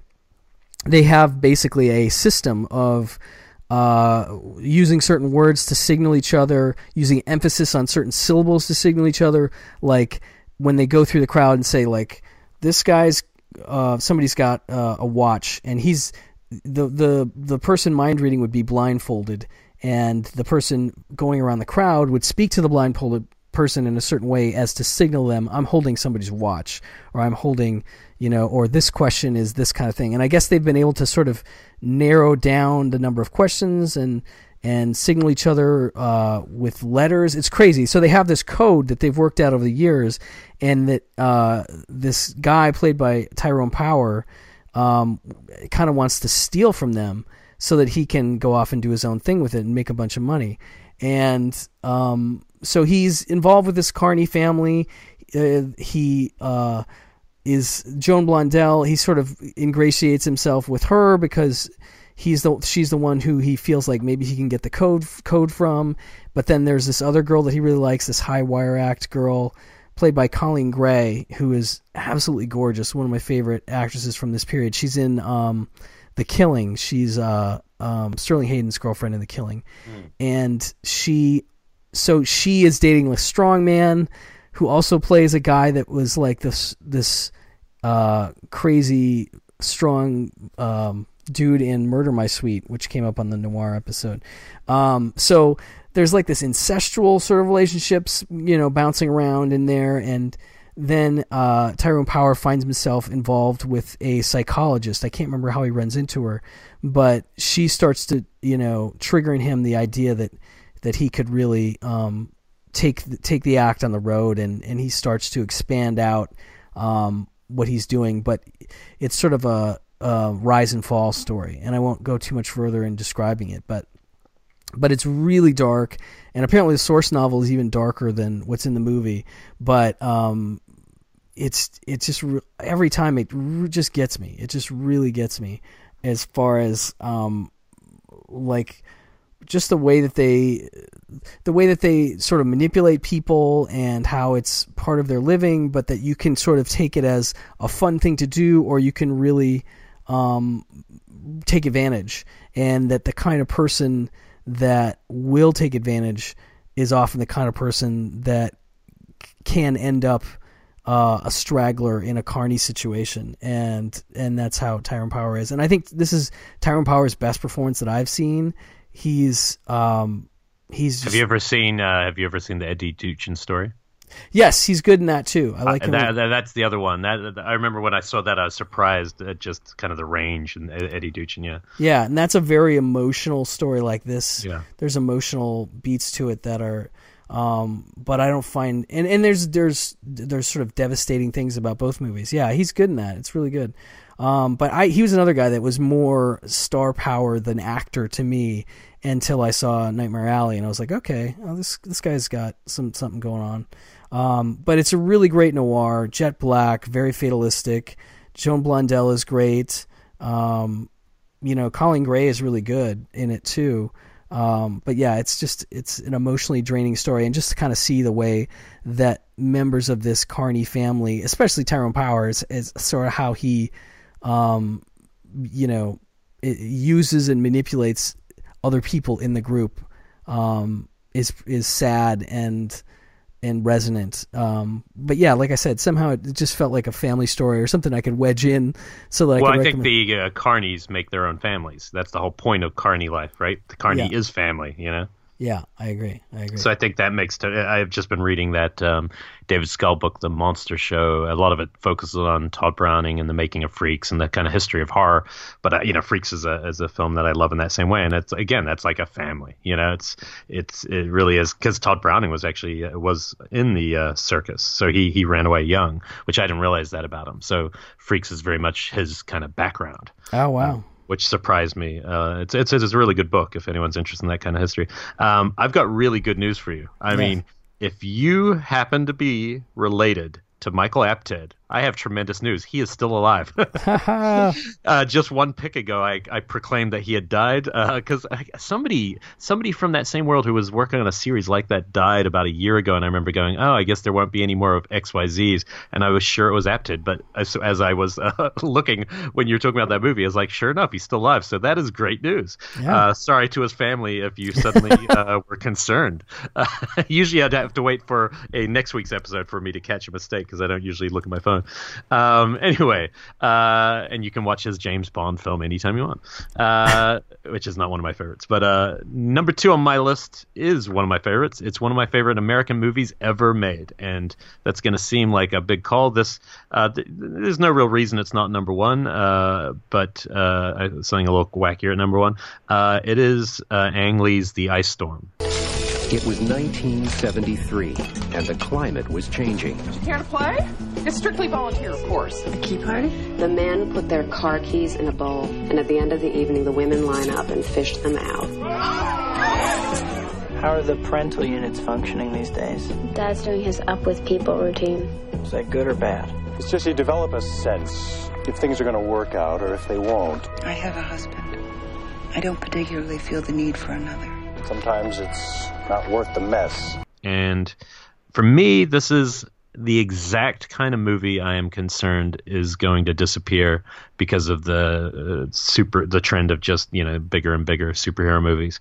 Uh, and I don't I don't bemoan them in and of themselves. I bemoan what they might set off to not being made. Uh, the the the death of that forty million dollar movie that it, it all but doesn't exist already. I'd say Manchester by the Sea was the first film in a while that made me go, oh, maybe, maybe you know, a, a new companies will start making things like that, Amazon and whatnot. Uh, the Ice Storm is uh, in 1973, suburban New Canaan, Connecticut, and it's you know, it's about um, uh, various middle class families experimenting with sex, uh, you know, substance abuse, swinger parties, key parties, uh, and just everyday angst in life. And it is it is just a movie, kind of like Eyes Wide Shut. You know, Eyes Wide Shut two, t- took two viewings, but it's one of those movies that washed over me. And uh, something about the um, I was always a big fan of uh, the American writer John Cheever, Raymond Carver as well, but Cheever even more so. We've talked about The Swimmer before, yeah. which is one of his books, and this this is the most Cheever-esque thing I've ever seen in terms of just kind of getting to the end. It's set in Connecticut too, which his stuff was. The cast is incredible. It's absolutely gorgeously shot, uh, and it just nails that feeling that uh, that '70s vibe, uh, and so it has everyone, you know, Kevin Kline, Sigourney Weaver, uh, Tobey Maguire, Elijah Wood, uh, Joan, uh, who plays the bad guy in the Bourne Supremacy movies. She comes into Joan. Joan? No, no, no. Joan. Joan. Let me think. Oh, it's gonna kill me. She ends up being the baddie. Uh, Joan Allen. Joan Allen. She's she's, she's incredible in, in this film. Uh, it it's one of those movies where and the reason I put on my list because because I I take this film as a given that this is one of the best American films ever, like just a total masterpiece. I've met so few people since being in America, like a lot of cinephiles, obviously, but average most people I've met either aren't aware of it or were underwhelmed when they saw it, and I think need to give it a revisit because uh, this film to me is you know top ten. Like somebody said, you know, post 1990, this is like you know top two, I would say for me. Um, and it's and it's got a sequence in it that I wanted to highlight because I, I looked at it again and and also you know just to clarify this the concept of pure cinema in a sense not just not just as a as a catch idea but as something that can only be uh, done through through the cinema and there's a sequence in this where uh, that kind of just cuts to what the movie's about. So the movie isn't just about one fucked up family; it's about multiple fucked up families, and also essentially at the heart of it, how all families are fucked up, uh, and they all have various degrees in that. Like you know, it's got one storyline as young kids going through you know burgeoning sexuality and weird crushes. Uh, you know, it's got uh, middle class people having affairs, but there's a sequence where basically Kevin Kline who is just top form in this, uh, is having an affair with Sigourney Weaver. Uh, and he goes to her house, uh, and they've been sleeping together for a while, and he says something that they're about to have sex and he says something it's the middle of the day and he, he says something that kind of turns her off but he doesn't register that it turned her off but we do. And she leaves the room and he thinks she's just gone to the bathroom. So he's just lying on her bed water bed or whatever with his boxers waiting for her to come back and she doesn't come back. And then you hear her car and he, and he looks outside and sees her car leaves and is like oh that's strange. And he's at her house, not the other way around. So that's the weird part. He's at her house and she's leaving. So that's a little strange. But he, he kind of thinks, ah, she must have needed something. So there's like shots of him pretending to play golf and he's just kind of like hanging out, you know, a guy try, waiting to get his rocks off with this, uh, with this woman. And he keeps waiting and waiting and she never returns. Uh, he then downstairs, unbeknownst to him, uh, they don't realize anyone's home, is his daughter, played by Christina Ricci, uh, who's very young. I think she's meant to be like 14 or something. And she's messing around with the even younger son of Sigourney Weaver's character. She's wearing a Richard Nixon mask and letting him feel her up and stuff. And it's super, super uh, intimate stuff. And it's, you know, totally the kind of stuff you can totally remember from childhood. But it also is like, you know, it's pr- not age appropriate, you know, uh, what's going on. It's a little weird. And he's wearing, she's wearing a Nixon mask, super strange. And uh, Kevin Kline walks down there because he's, you know, in this house thinking he's alone. That's not his house. And he's just kind of uh, looking around. He opens the door downstairs to the the basement and catches her his daughter and he there's a moment of like weird outrage where he's like super mad at her but it's also partially masking the fact that he shouldn't be there. Like why like of course she's going to think why is my dad here uh, but you know, of course, he, he's so he's because of his age, he's allowed to be outraged at her and kind of gloss it over like he was looking for her. Anyway, he he drags her off into the snow. It's all set. It's, it's called ice storm. It's all set in the snow, and he's dragging her through kind of the woods and you know super mad at her and upset, and they're not able to kind of communicate. And there's this very you know she's gone from being a you know this young woman in a sense because there's something sexual playing out and he's you know he's the angry father and then she steps in a puddle and he, you know, she's going to get f- kind of freeze because it's so cold out, and he lifts her up and kind of, um, it's hard to describe, but like instead of ha- carrying on her his back, he carries her on the front, so her legs are kind of around him, and he lifts her up like she's like a five year old, not a fourteen year old, and he carries her home in this one of the most tender, you know, cinematic expressions that feels so real that I've ever seen in my life. Like it hits me like a ton of fucking bricks, especially because of what's come before. And it's shown all these different levels of relationship to between a father and a daughter, you know, a husband cheating on his wife, a daughter trying to learn, you know, figure out what is sexuality, and then how the roles go from just you basically reverse back to as if you're still the person's baby because you're always their baby and it is as a sequence it, it's just one of the finest things you'll ever see in a movie uh, and it's and you know for that alone uh, and I'm not ruining anything because there's so much in this movie. It's, it's so many storylines, but it's that sequence to me gets at the heart of what I am ultimately like, kind of always going on about, whether it's being jokingly or not about pure cinema, but it's something that just you can't, it couldn't, I couldn't read that you know, and I couldn't see it staged. And it's and it's truly incredible. And there's more than one moment like that in that movie. That's just the one that always kind of comes back. So it's, I think it's one of the best visual, emotional uh, examples of storytelling, uh, you know, by contemporary filmmakers. And it's very interesting that it's Ang Lee because it's this incredibly uh, American uh, story, you know, and especially in '97, this is kind of early in Ang Lee's, uh, you know, uh, making films in America, uh, and you know, everyone's terrific in this, and there's, and it's also one of the, got one of the best Thanksgiving sequences uh, I've seen on film, and I'm always a sucker for the kind of those kind of holiday moments in these kind of movies. but yeah, you know, it, it, everyone's fucked up, but it it really gets the heart that you know we all are.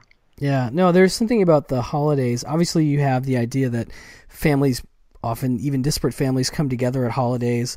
But there's also this idea that um, at the holidays you're supposed to be happy. It's a celebration. And that only um, exacerbates any and all stresses going on within those families. So they're forced to even more repress and hide or attempt to hide or they feel the need to hide um, any um, not so great stuff. Um, and i think that is a dramatic catalyst that works really well for this kind of story.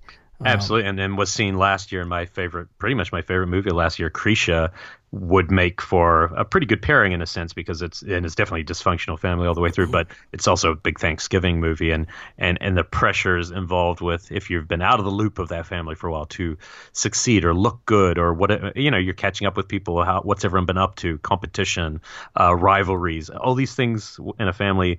Yeah, I think you're right. I think they all kind of come to a head in these key holidays. Yeah. Well, I was going to say my number two would pair really well with the ice storm, and I feel like this is probably a double that has gone on at the New Bev at mm. some point.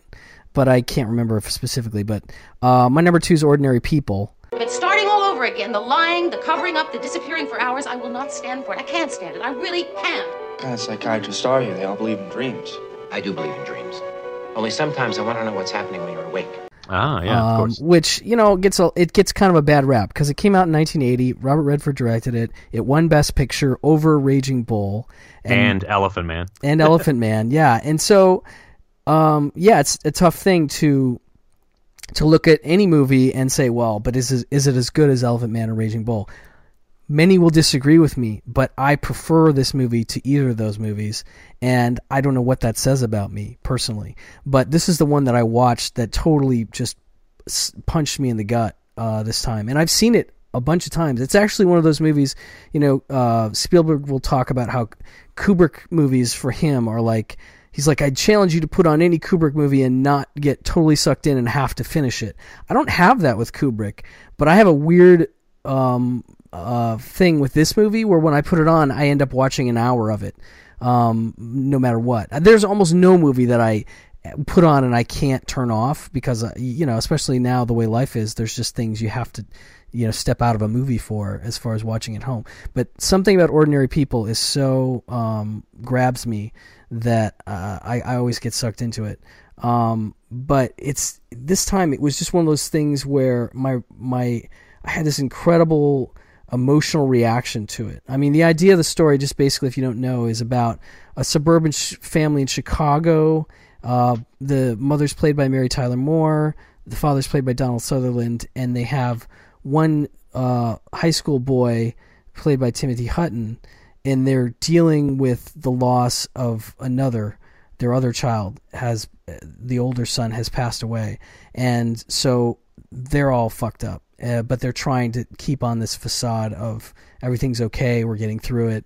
Um, Timothy Hutton's having nightmares. He's he's just distraught, and he is not able to deal with it. And you know, so Donald Sutherland's character finally talks him into seeing a shrink. The shrink is played by Judd Hirsch, and Judd Hirsch is fantastic. He is direct, where everyone else in Timothy Hutton's life is using kid gloves all the time and and not really getting like like cutting the shit, if you will. And there's just something about the conversations they have that are so frank and so I don't know. I it, there's something about the, the also about the Mary Tyler Moore character who is really going through some stuff and absolutely does not in any way want to address it, and in fact is outraged at the idea that they are even attempting to deal with any issues in their family outside of their unit. It's their own personal stuff, and why can't they should be able to handle it? And there's certainly an older person's attitude about that kind of thing that I think versus using therapy and whatnot. I know you said you haven't done therapy. I've done therapy, and I think, uh, and I'd like to do more of it. To be completely frank, um, but it's one of those movies you watch it and you're like, what am I not dealing with? What am I repressing? You know, how could I be more understanding of my spouse, my children? Um, you know, it's just one of those movies that th- there's so many amazing scenes that play out where um, two characters are talking, especially Timothy Hutton and Mary Tyler Moore, and they're not saying anything. They're not saying anything of any substance. They're not dealing with the loss of the brother. They're they're just st- spewing, you know, pleasantries at each other. They're they're they're doing the equivalent of talking about the weather, you know, as you would to like a, a coworker that you don't really care about or you don't know. Um, and it's just emotionally so devastating to watch those scenes. Um, but it's this quiet devastation that resonates with me in a way, like I said, that I don't know what this says about me, but it just absolutely destroyed me this time. And I've seen this movie four or five times. Um, but yeah, this this round, it uh, uh, I I don't know. It, it Might just have been yeah, you changing, yeah. definitely me changing. Definitely me dealing with. Um, I'm trying to think if I I've watched it. I think I've watched it once since my my daughter's been born. Um, but I definitely haven't watched it since my son's been 18 years old, and so there's there's that whole component of it. The you know, uh, just this whole conundrum of being a parent and um, wanting to protect your child, but you know, wanting to allow them to be able to emotionally deal with things in their lives, and whether that means getting help from somebody else or working it out on their own or whatever that is. Uh, there's just so much going on in the movie that, and there's so much amazing acting. Mary Tyler Moore, you know, if you're used to her from her television show, you just immediately like have this. There's so much anger in the movie too. There's a lot of like rage that's that blows up in certain scenes. You have quiet, you know, people talking bullshit to each other just scenes that end up erupting and yelling because there's so much seething under the surface that's not being dealt with. And she is probably the most angry character in the movie, but um, again, really wants to give the outward look of we've we've got this all together. We're we're a very happy family, and you know that's all you need to know, basically.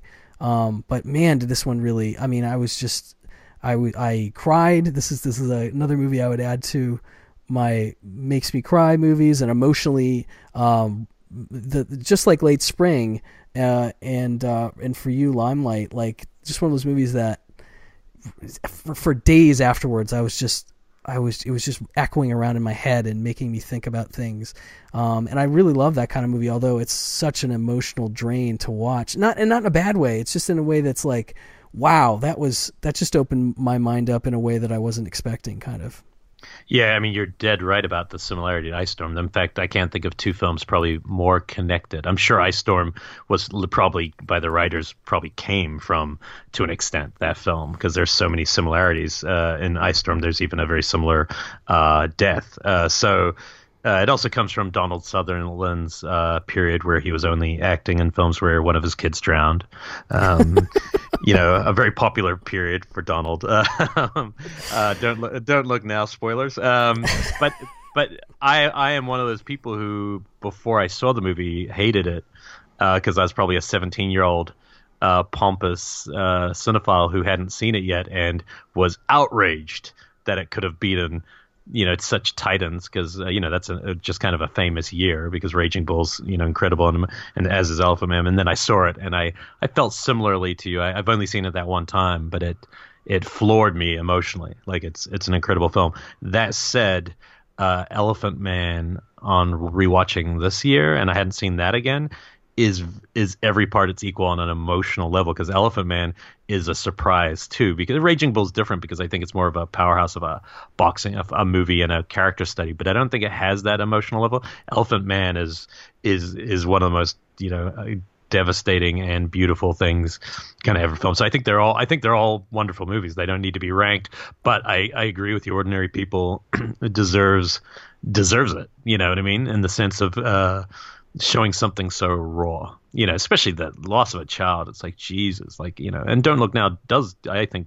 portrays it also in a very interesting way yeah. but with, but but in a genre territory uh, uh this movie it's just and Timothy uh, Bottoms right no uh, Hutton. Timothy Hutton. Tim Hutton that's right Tim Bottoms in as uh, uh, last picture show um, yeah. he he's un, he's unbelievable in this film and I Yeah. see why everyone thought he was going to be such a huge you know as a young young actor he was incredible um, he's still a good actor, uh, to, but today, but he's he just had that kind of power. Um, great, great film. Yeah. Um, and and maybe a double feature no one should do. Yeah, I think it that'd be might tough. too much. Be tough. might be too much. Um, but it, but both great films.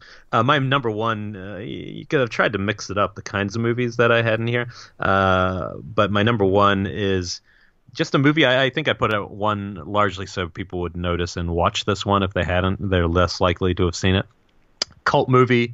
Uh, one of those movies that when I saw it, it's an Australian film. When I saw it, I, just couldn't even believe what I was seeing. Uh, I can't. It's kind of movie that you can't believe gets through censors or gets through you know financiers and everything. Uh, that movie is called Bad Boy Bubby from 1993. And every time I say the words Bad Boy Bubby, I always want to then say, Great tits, mum, ninth wonder of the world, they are. Because that's what he says to his mother constantly as he's having sex with his mother and touching her great whoppers, as he calls them. Mum looked after him. Although sometimes she called him her bad boy Bubby. And there was always Cat to play with.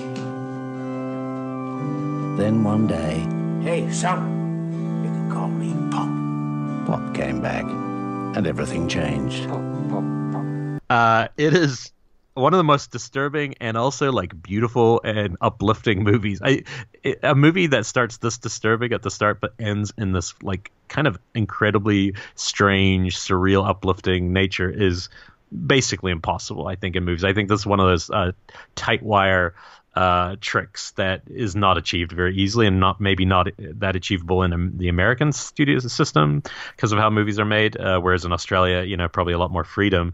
It's directed by Rolf de Heer, who I think is one of the under, most underrated uh, modern directors. I think uh, he could be in conversation, should be in conversations where people talk about, you know, Jonathan Demmes and um, um, even Haneke in an extent. Because, but what I think holds it back is he made films in lots of different genres. He tried lots of different things, uh, but he's a very strong filmmaker. But this is his masterpiece. This movie, you know, in terms of WTF bonkers cinema, but but it transcends that because it's not just crazy scenes. It's this very emotionally res- resonant story. Uh, so basically, the concept, which will, is enough, should be enough to get you hooked, is that uh, Bubby spent 30 years and has never left a one room apartment with his mother. He's never left the room. He's been told that the outside world has like a post apocalyptic nuclear holocaust and you won't survive outside. There's one gas mask they have that occasionally his mom will put on and she'll go out and bring back food or whatever. But he's been told he wouldn't last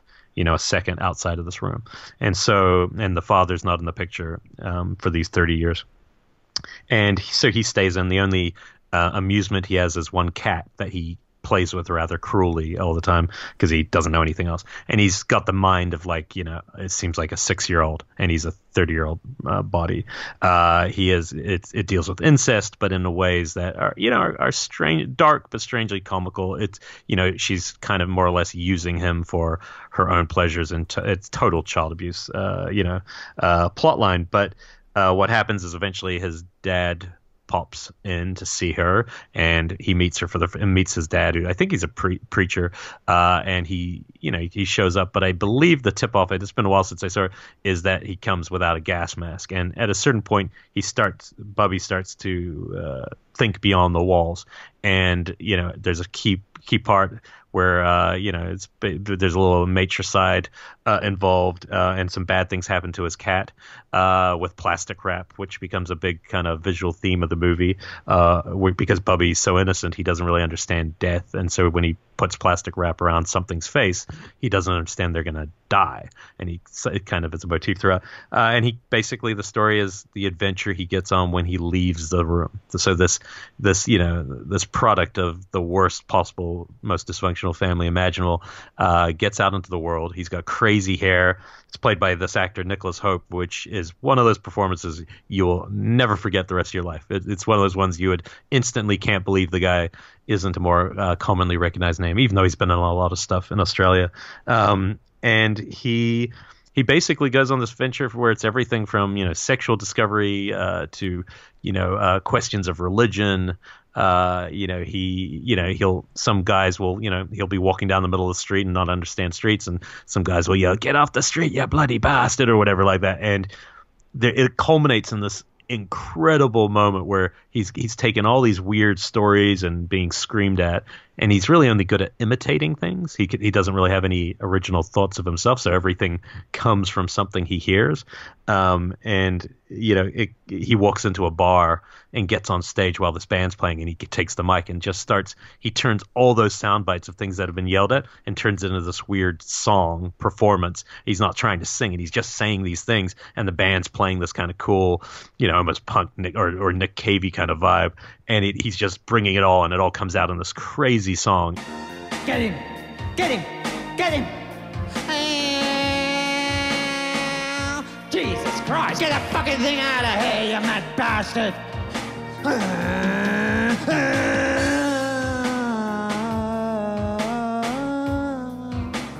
I've seen it described this way before online, and it's definitely the most apt, which is it's the cult or uh, almost exploitation uh, version of Forrest Gump because oh, wow. there's a lot of similarities, but this one's for adults. You know, Forrest Gump, you know, it's, it's a nice film, but it could be for kids. This is very, very much like that character if he was in an X-rated uh, movie. Uh, but it's also really funny. So I'm not doing the Justice to humor because the humor is just what makes it. It's it's just ludicrous, insane uh, humor. And then this is like Chopper for me. It's like I actually I like this film probably even more. I, Chopper's a great, great crime film, great funny film, but this film stuck with me in a. It's just a little more resonant because it's also really surreal. It's kind of like magical realism, maybe a little bit in common with being there as well, but Hmm. being, being there so subtle that it's hard to, you know what I mean? It's a little hard because his performance is so subtle. This is like the opposite, but it's a similar trajectory. Um, but you know, it's it's a lot of terrible things happen to him. Uh, as, as he's kind of learning about life, and it's totally inappropriate. A lot of the stuff that's said and done, but then it all kind of comes together when we also reflect through that kind of a character, just like they use Forrest Gump as a foil, you know, to show oh the the problems maybe with our society too. They do it in a in a way that's much more original uh, with this, and it's it's an edgy movie, and it's been you know in the cult kind of canon radar in certain part of the world, you know, it's it's you know it would be heralded as one of the best movies from Australia. But then you come over here sometimes, and you know, it might not even be in one of the cult movie, but you know, these kind of not the ones we talk about, Danny Peary, but sometimes somebody will just release a, a book like you know, new cult movies you should see, and it might not even appear in that where it really absolutely deserves uh, a spot there, and it's it, it's it's really kind of an astounding. If you, if you like my recommendations in general ever, and you check them out, this is one I'll stand by completely because you'll be you know, you'll be rewarded with a pretty crazy trip of a movie. Didn't uh, did Blue Underground put this out on Blu-ray or something like they, that? I don't know if it was a Blu-ray. I know they definitely did on uh, DVD at one Maybe it was just a DVD. It was one that I remember almost throwing into my cart at one point, and for some reason I didn't. I don't remember why. I think I just had a lot of stuff in there. I was at the Blue Underground site, and I was like, I've heard of this one, and I I've still never seen it. So now it's another one I need to check out. Yeah, and we've joked about doing a, a catch-up episode where we, oh, maybe it'll be a bonus episode one day where we just watch, say, five things each uh, that the other person said that we hadn't seen, and I would love to hear your thoughts on it because it's it's it's definitely because it's so in that cult canon. It, it feels like it would fit in perfectly with Eraserhead and El Topo for being that kind of a movie where you're like, whoa, where did that come from? Nice. Uh, it's great stuff. Well, I mean, it, it doesn't directly tie into my number one, but it does in a way that's like my number one is a movie that I discovered through cult sections of video stores um, before I'd even knew what the Danny Peary books were. Um, and it's The River's Edge, or River's Edge, rather. There's a very big secret in a small American town. We can't panic, though. We're dead if we panic, okay? You say, Layne? I killed a girl once. I was in love. Uh, another one where I'm taking liberties as far as the family dynamic. I mean, there are fucked up families in it, and these kids are dealing with, um, you know, some issues with their parents, the ones that we see. Um, but I did think overall there's a, again a much more familial bond between um, Keanu Reeves' character and Crispin Glover's character, and uh, Daniel Roebuck's character, and Ione Skye. It's just this whole group of high school kids, sort of uh, disenfranchised youth, if you will. Um, I guess what we would have called burnouts at my school in the Midwest, which is a totally reductive and, and bullshit way to classify a person. But but that's sort of how we would have looked at it. You know, kids that we assumed were heavy drug users or whatever. Like I, you know, I was a sheltered kid in a lot of ways back then, and I. I'm sure I missed out on meeting and hanging out with some interesting people um, because of it. But um, anyway, the basic story is uh, about um, this this group of kids that hang out together is disrupted by an event in that one of them kills his girlfriend, strangles her to death uh, at the edge of a river, and, and he brings all of them out to see the body, and he is not he's mentally not well, obviously, and he's having, he's sort of having trouble dealing with it. But he's definitely um, got some mental illness going on that is is hard to classify exactly. But um, so then it becomes a, a scenario of like, how does this family group deal with this thing that this part of this group has done? And you know, um, Crispin Glover's character it's if you haven't seen if you only know Crispin Glover from Back to the Future, you really owe it to yourself to see what I think is his best performance ever in a film, and that's in this movie. Um, he is just amazing. Uh, just very Crispin Glover in a lot of ways, but just the way that he um, sort of spearheads the movement to protect this guy um, that is that has done the killing, and sort of takes on a paternal role in a way um, is is pretty fantastic. But yeah, overall, it's just this really. I mean, you could throw it in with a movie like Repo Man, but it's not funny in that way. It's no, I think the yeah, I think the emotion is a lot exactly. different. Yeah, it's much darker. It's much more emotional. So the other thing the movie has going for it is is Dennis Hopper, um, who plays this character named Feck, who is like a uh, Vietnam vet who who lives by himself, and who has like a blow up doll that's like his girlfriend kind of um yeah she is. Yeah that's a uh, hell of a blow up doll. yes indeed. And so both keanu reeves' character and crispin glover's character go to him for weed. They like to stop by his house and say hello and, tr- and try and score a couple loose joints off of him. And he seems to um be onto them at, at the beginning of the movie like at the point where he's like yeah you guys are just here for the weed but um when the shit hits the fan and they're starting to try and deal with uh, this this murder situation, uh, suddenly suddenly Feck feels like the only adult they can talk to and that they, that will help them um, in a way that you know he's not going to rat them out. He definitely isn't friendly with the cops. So you know he sort of enters the role as like uh, enters the group as like a stepfather or again another paternal figure. It, there's a lot of family dynamics in it that are fascinating. Um, but all in all i just think it's such a um, again there's an emotional rawness to it that and and sort of a sense of um, what it's like to be young and sort of uh, how how hard it is to deal and process deal with and process emotions at that age and especially if you are uh, dealing with adults who are also not processing their emotions that well uh, and dealing with their relationships in a mature way. Um, it's just sort of one thing leads to another kind of scenario. But yeah, there's something about it. It's just very dark, um, and and the the way that these char- characters interact and I don't know. I can't even quantify what it is about the movie, but it's it's, it's a great it's a great. It the Tim Hunter, the director, went on the he did some of the great episodes of uh, Sopranos. I recall uh, was something one thing I saw his name pop up, and quite a few other TV things. I'm not sure about other movies, uh, but that film is is one of the great I think youth youth gone awry movies. You know, it, it, would be a great Stand By Me double feature because they are total opposites in how like the reaction to a body. Yeah. in a lot of ways, like I think that'd be great. But uh, Joshua John Miller, who plays uh, which character was it? He's one of the main characters in it. Um, he plays Tim in it. Uh, he was also the the boy from Near Dark. Uh, and he is a screenwriter now. He was an actor then. Yeah, he's the son of uh, Jason Miller from The Exorcist. But he was on our Scream, our, uh, Shockwaves episode uh, not long ago because he wrote the movie The Final Girls, which was a, a really neat horror film from a couple years ago, uh, and really fascinating guy. But I'm pretty sure we had a couple. Uh, stories about the set of that on that episode that might be worth checking out. Uh, because it sounds like a pretty wild set, wild some wild personalities on that movie.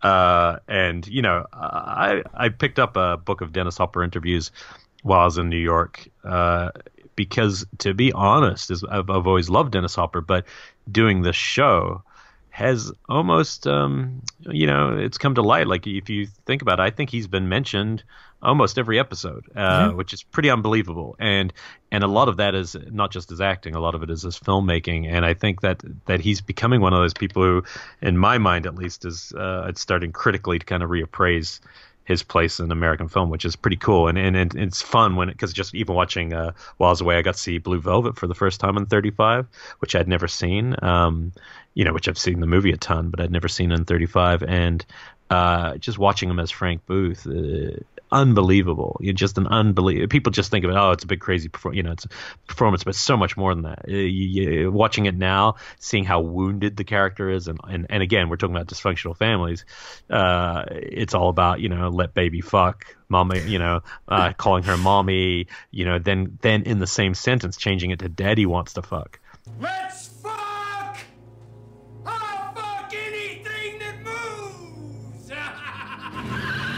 So he goes from being both baby and daddy, you know. So it's got all these layers uh, to what he's going through. It, it's you know I think he's a really incredible, interesting artist, and uh, it's just fun when we you know uh, get the when he kind of pops up this many times. That is that is a really terrific movie, um, and it makes me want to see it again. I, I, had one honorable mention that was on my list till just about today, where I, I knocked it off for saying was uh, a recent movie I discovered called Sonny Boy.